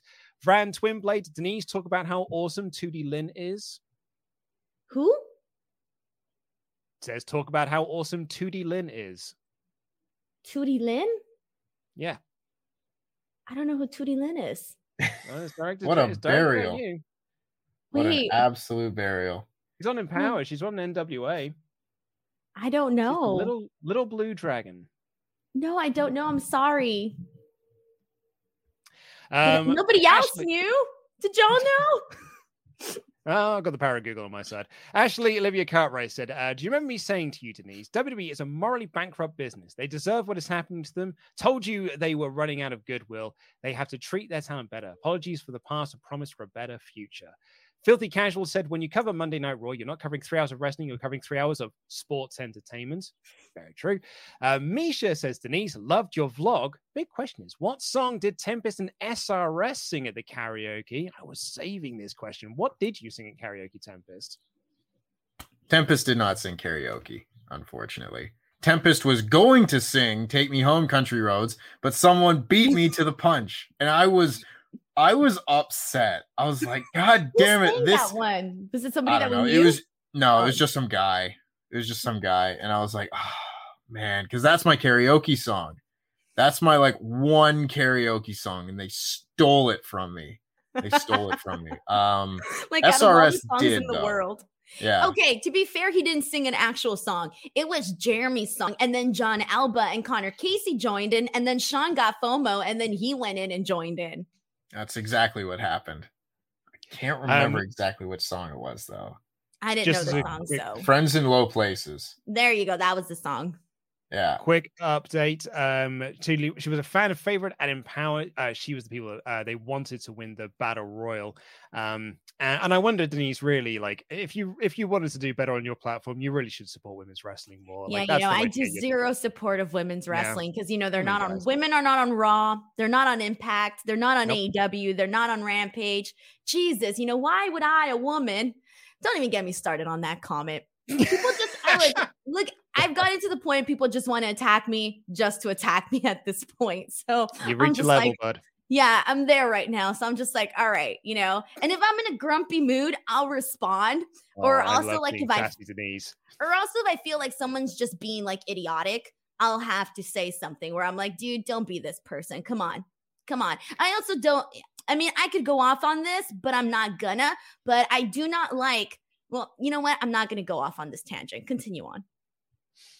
Uh, Gary Coxhead said, Watched your blog, Denise. Congrats on the weekend. You three are ace. Keep it up. Have a great weekend. Uh, thank you to Chris uh, for your other messages and to Filthy Casual, who said, uh, uh, told us to go all screw ourselves. Uh, so that is very nice. Thank you all uh, for watching. This has been an incredibly long show. We have had a lot to talk about today. So, uh, Denise, what have you? What would you like to plug outside of your blog? Okay, just go to youtube.com slash Denise Salcedo. I'm so close to 50K. It's like, I'm like a thousand something away from hitting 50K. So please go there. I have all the Scrum videos up. Uh, you can watch them in full. And then also my vlog is there, which I just posted and it already has like over 6,000 views, which for a vlog for me is like a lot. And I wasn't even sure if my vlog was going to be great, but there are some pretty, there's some fun stuff in there. So I would definitely go and check it out. And then, I mean, everybody's been liking it so far. Um, so yeah, and then I'm also I'm hoping to get to 40k on Twitter by the end of this month. So please go there too at underscore Denise Salcedo. Uh, Tempest, anything you'd like to plug? Uh yeah, there's always stuff that I want to plug. Um my YouTube channel, Tempest the Wrestler, you can follow that right here, is like 10 subscribers away from 5,000. So that would be a cool landmark to hit uh, for the weekend. Otherwise, you can follow me on Twitter at TempestWT. You can watch Quizzlemania next week. That'll be fun. And also the NXT review from this week, the SmackDown and Rampage review that will be happening on Saturday. Uh, there's a whole lot of stuff going on WrestleTalk.com when it comes to features. We've brought on a lot of feature writers recently and some names that you might recognize from various shows here and there. And I'm very much looking forward to seeing what they can all create together. And before wrapping this up, I just want to say thank you and plug all the lovely people that I met in Chicago because this was like the first time that I got to go out into the world and be like you know, a media person at a wrestling show. And it was amazing to meet Denise and and the Church of Joshi girls and Phil Lindsay. And I'd met Sean Ross Sapp, but actually getting to hang out with him for a few days and everything was very nice. Everyone was so great. No one was a dick. Everybody was just amazing. And then the same goes for all of the lovely people that I got to meet in Chicago that were fans that came up and said hi took pictures, and just wanted to say how much the Wrestle Talk meant to them. I got to talk to to Val, who runs uh, Pro Wrestling Tees, who's a big fan of Wrestle Talk, and she was just the sweetest woman in the world. So everyone was great. Everyone helped make my week that much better, and I want to thank every single person that I talked to in Chicago for that. Well, screw the both of you for going.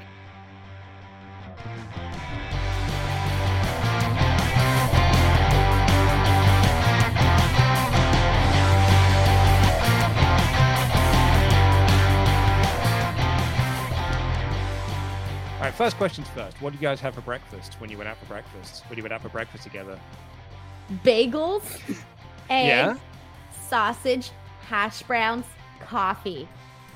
That's good. Good breakfast. Tempest? It was it was a good breakfast. I had eggs, uh, sausage, um, hash browns on an English muffin.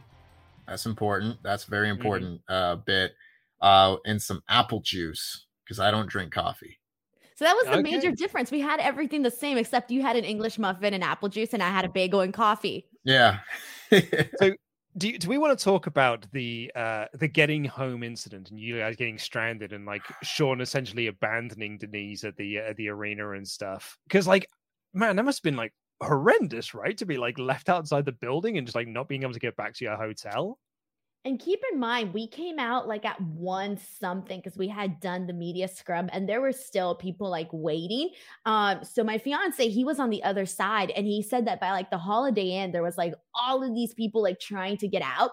So essentially, what was happening was there were not enough Lyft drivers or Uber drivers or even taxis by that mean by those they weren't there to pick the people up. Like there wasn't enough.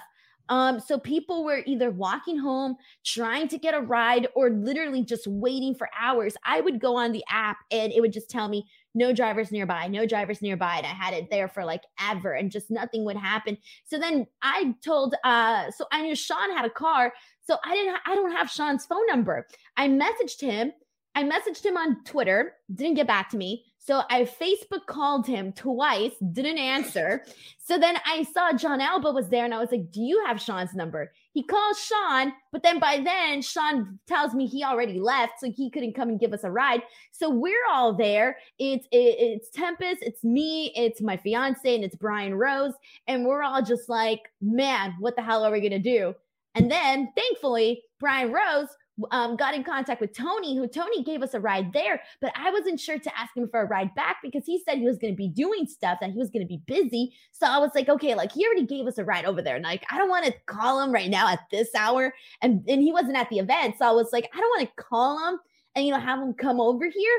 But Brian ended up calling him, and so he ended up, you know, essentially uh, coming over there and picking us up and essentially saving us all. Tempest, how did you find the the whole situation? Uh, I mean, Denise about covered it. It was eye opening to see the parts of Chicago that suck, and that's Uh. everything to do with Uber. I will tell you right now, you can get an Uber or a Lyft or whatever in Toronto, in any area of Toronto, suburb or otherwise, in like five minutes tops at any time of the day. You could not get an Uber to save your life in Chicago. And if you could get one, you were waiting 16 minutes. And if you needed to be somewhere fast, they were going to hit you with a hell of a surge charge. So that part absolutely sucked. That being said, Tony is an angel and saved our asses in a monumental way. Because the only other option at that point was walk back to the hotel. And, I was already been, ready too. yeah, Denise was saying, like, okay, let's just start walking. Let's just start going. We start now, we get home earlier. And that would have put uh, us. What, what distance are we looking at? Like, what? How long would it take you to walk back to the hotel? We checked like an, an, hour and a an half. hour and a half walk. Oh, that's not that bad. It wasn't that bad because our hotel was fairly close to the venue, but still. So let me tell you why like 1.30 or 2 a.m. Yes, on top of the hour, these roads are not your roads with like street lights and stores and homes. Okay, right. We saw mm-hmm. people when we were driving back. I felt so bad for them. We went down this road that had zero street lights and it was just like a bunch of bushes. And the only lights were like the car lights that were passing by. And that was like not an ideal place to like be walking. And then here's the other reason why it was not ideal my flight, I had to be at the airport by 5 a.m. Okay. So I only had I needed time to upload my videos before I left. And if I would have walked, that would have literally taken away my entire time to upload any of my content. And therefore, that would have pushed my content to come out about six hours later, which would not have been ideal. So I yeah. was legitimately like, holy, holy moly, I need to get out of here. We need to go. Well, bless you, Tony, for for taking my friends home and and, and getting them home. Well, getting back to their hotel safely. Uh, uh, I'm going to ask you both, Denise, favorite part of All Out. Um, like, and your actually, well, no, I'm going to straight up favorite part of your time in Chicago. Um, non wrestling, the boat tour that I took, it was phenomenal. You ever go to Chicago, do the boat tour. It was great. It was so relaxing. Um, wrestling wise, I would definitely say um getting to um experience that CM Punk entrance and that moment when Bryan Danielson came out, and then also seeing the Lucha Brothers win the tag team titles. Tempest, favorite part of the weekend? The answer has to be all out just because it was, I believe, the greatest pay per view that I've ever seen. I put it like number one on the list. So being there and seeing the cage match and seeing Minoru Suzuki come out, seeing CM Punk wrestle live, then seeing Danielson and Adam Cole debut and Ruby Soho. And there were just so many great moments. Like it was an unforgettable night. But I do want to make sure to uh to also say the GCW show that Denise was ring announcing for because that was just such a different atmosphere and it was so much fun to be able to go there with Sean and with the Church of Joshi girls and be able to just hang out and just you know, we were all, you know, standing room only. We were just kind of standing there, mingling with people. People would come up, say hi, and we'd all just be watching the show together. It was the most just watching a show with friends moment that I had that week and that was was very special. That was very cool. I did pop when I saw your tweet, Denise, that you said like some guy just walked up to you saying like, "Oh hey, Denise," and you're like, "Oh hey, who are you?" this guy here not wearing his mask.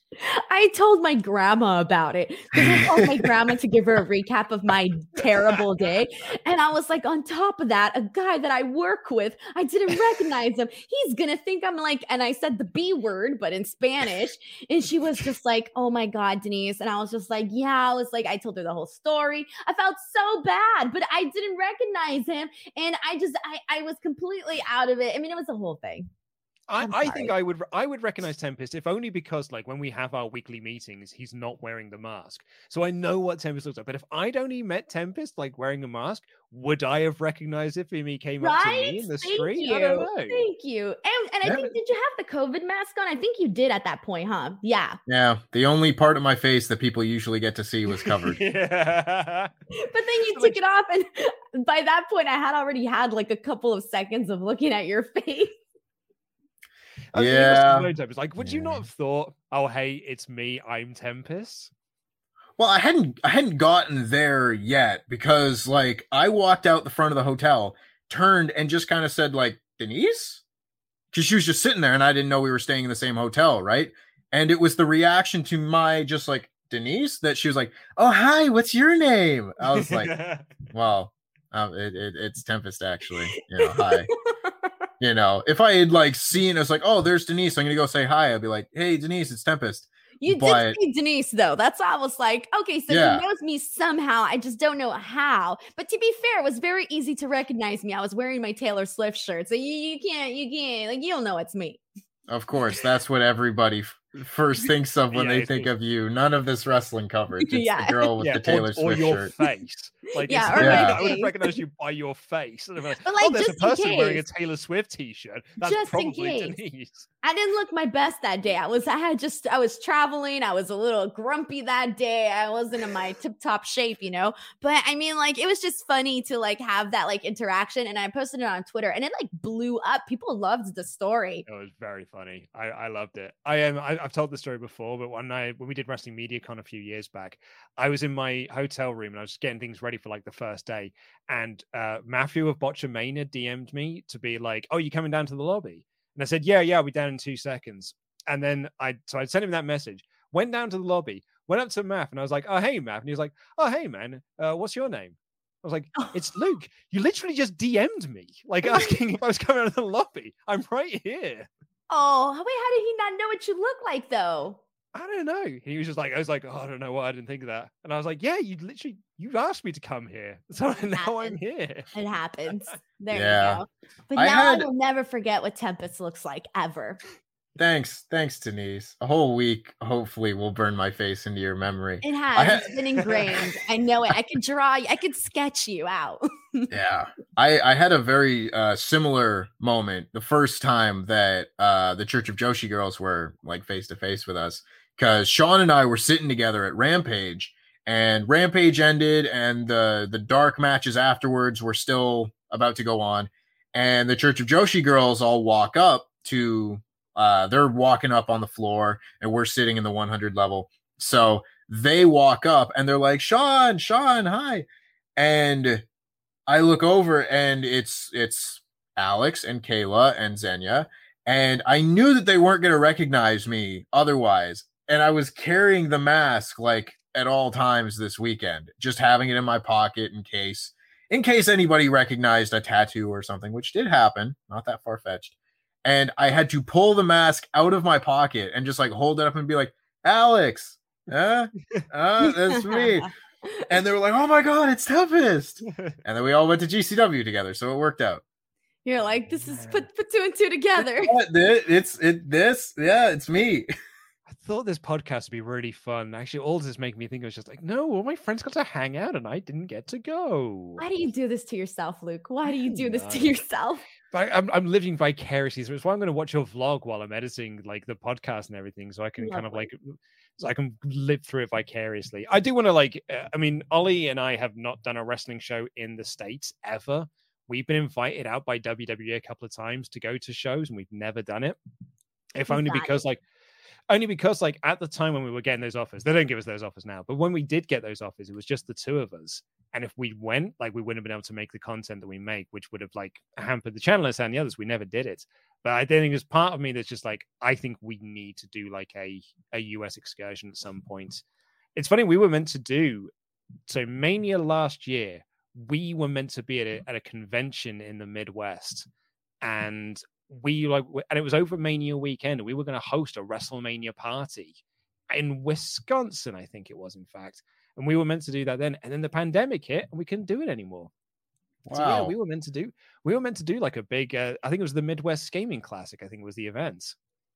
I was gonna go to England for WrestleMania last year. I booked a, a flight and everything to go, and then it got canceled due to the pandemic. So good to know that if I went, none of you would have been there. Uh, well, everyone else would have been. There. It would only be me and Ollie that was going across. So like Pete and Laurie and everyone, Andy was still being here, but like the, the cool kids would have gone across to the states. But I would love to do like a WrestleTalk proper, like all of us going across and having a going to a wrestling show. And I would love it to do like a, like double or nothing next year or something. I think it'd be awesome. You Wrestle got it. You got Vegas. to. We can't have this FOMO conversation again next time. No, I know, yeah, and like uh, uh, it'd be nice to get a Vegas where I've actually got a bit of cash on me and I'm not like strapped like I was last time, and like ten bucks to my name. Um, Denise, uh, what do you got going on this weekend? Um, kind of like a but I'm going to Disneyland actually. What? Yeah. Go to Anaheim. Yeah, I'm so excited. I those were tickets that I got before the pandemic, and I'm barely using them. so this has been a very long time in the making. Are you going to do the Guardians of the Galaxy ride? Well, that one's in, in California and Disney's Adventure, and I only have uh, Disneyland passes because they only let you Ah. use them. Like the ones I got, I could only pick one park. So the next time I go, because I have three, I could go three times. So the first time I'm going, I'm just going to Disneyland. The second time I'm gonna go to California, and then the third time I'm gonna go to Disneyland. Okay, fair enough. Um, so what are you going to do when you go there? Eat. in Disney? Like that's not Yeah. what you go to Disneyland for. I'm just like, gonna what, go and try all the terrible, desserts. What terrible microwave food can I get that's They pretending dessert. that cost me at fifteen dollars or something? They have desserts. They have like candied desserts. That's what I want to go do. I just want to walk and eat. Tempest, are you doing anything more exciting? I mean, I've, how, how am I having this conversation where I'm like, are you doing anything more exciting than going I was to gonna say I'm Disneyland? going to Disneyland. to eat. Yeah. There for like So the what? stuff. Do you not like to eat, Luke? I love to eat Denise, but like when I go to Disney World, I'm not there being like, oh man, what what uh, culinary delights I've got in store for me when I walk see them to the house. Watch. of I'm gonna take a picture of everything I eat and I'm gonna send it to you. I Well, look forward to that. No, I'm not doing anything more exciting than going to Disney, but I am going to a barbecue this weekend, so I'm looking Nice. forward to that at least. I'm also going to eat. But Boy. that's slightly different. Oh, it We sure should both send our pictures of everything we eat to Luke. That's it. That's what we're gonna do this weekend. You're just gonna get Yeah. a bunch of food pictures. You better be prepared. Luke. I'm eating a lot of food this week, this weekend, brother. Like after a Oh, week man. of eating nothing but fast food in Chicago because that's all that was available. Like that one breakfast that we had was like the best Yeah. thing of the whole week because I was like, oh, real food. I ordered a pizza and I ate that pizza for like two days. You know? Liam, uh, can, can I get an opinion on this before we move on? Um, before we leave, in fact, this whole deep dish pizza thing, like this looks like a this this this, this nightmarish vision of what people think pizza is in Chicago. It, it looks like looks like us. I This, didn't like like, like any sort of pizza I ever want to eat. I didn't like it. I'm more of a pan pizza person, skinny pizza person. I didn't like deep dish. Uh, I mean, I the deep dish, like I love a big crust. Like I like the dough of a pizza, but like that's why I think a New York slice is kind of the way forward. Tempest, what are your thoughts? I love deep dish pizza. Absolutely love deep dish pizza. Every time I go to Chicago, I have to make sure that I get a deep dish pizza. It's just more pizza. There's just more pizza in every bite. It's the same taste as pizza. It's it's it's dough and it's sauce and it's cheese and it's whatever toppings, which if you're Luke means just sauce and cheese. That's all you need. But sure. Classic margarita. It's the it's it's the connoisseur's choice. You don't need toppings. That's for children. Sure. Sure. But I do love a deep dish pizza. And people want to get hung up on, oh, it's not pizza, it's a casserole. I was like, I don't care what you call it. It's delicious and I love it. It doesn't look like a casserole though. It looked like a casserole dish. Yeah, Um, it's like right. a lasagna. It's a really dense lasagna. Not into that. Anyway, uh, for my weekend, uh, we're doing countdowns because it's due date tomorrow. So So exciting. I don't think it's. I, I'm. I've already started booking full week of work next week. I think I'm doing a full week. I'm recording with Denise on Monday, so like it's you know. Unless like- the baby comes this weekend. Well, yeah, in which case you're probably doing it with Pete, but I mean, if you're lucky, you'll get to do it with me. So you know, we'll we'll see what happens. I so desperately want the baby, like the announcement of the baby is coming to come mid podcast. Yeah, Like at, we need that reaction. There was a sportscaster in, in Toronto here where it was literally like mid broadcast was like, going guys, all right, baby's coming, and just took off. And the other guy was like, Oh, oh okay. Solo Yeah. show now. I want that to be exactly what happens sometime over the next couple weeks. Are you Just- nervous, Luke? Uh, uh no, no, we're, f- I'm feeling pretty prepared. Like, I think it's going to be one of those things. When it's here, it becomes a little bit more real. Uh, but I'm not nervous about anything. I think I'm just excited. Like, I'm just excited to meet the little whatever it is. We don't know. So I'm just. I want to see the to panic in your eyes when it's like, it's time, it's time. I was talking to Ollie about this yesterday because a friend of mine, when his wife went into labor, like she was like, "Oh, can you go and get the bag?" Talking about their birth bag that they packed together, and he went and brought back her handbag. Oh my god. She was like, "What do you think I need this for? Like, I would- I don't need my handbag right now." And my other friend, when his wife went into labor, just started doing the dishes. He just sort of went into like panic normality, just started doing the the washing up. And she was like, "That we don't need to be doing that right now." He's like, "But then it's the house is nice when we come back. I just feel like we need to do the dishes right now." So I what I'm wonder gonna what you're gonna do. Like, what's gonna be your thing where you're like, I gotta do this. Panic normality. I'll probably start editing a podcast. That'll be Oh my I'll like, god. I'll be like, I I, need to get that podcast edited. I need to get that podcast edited. I haven't finished an edit yet. I need to go get that done. When That's very my exciting. when my mom went into labor with me years ago, they went to the hospital and she wasn't close enough to giving birth that they just sent her home and said like come back in a few hours, you know, we'll take care of you.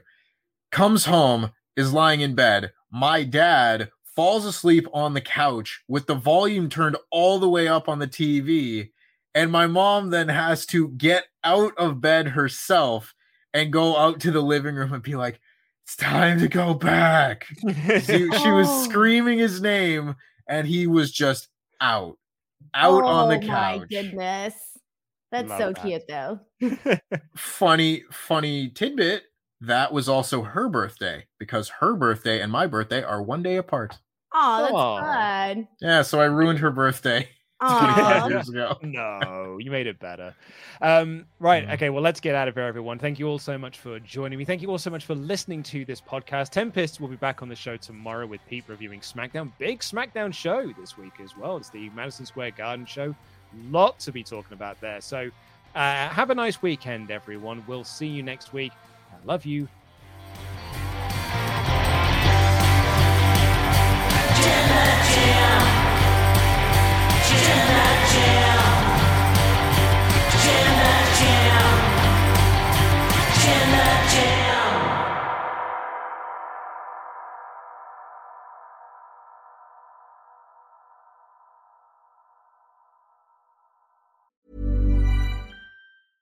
Ever catch yourself eating the same flavorless dinner three days in a row?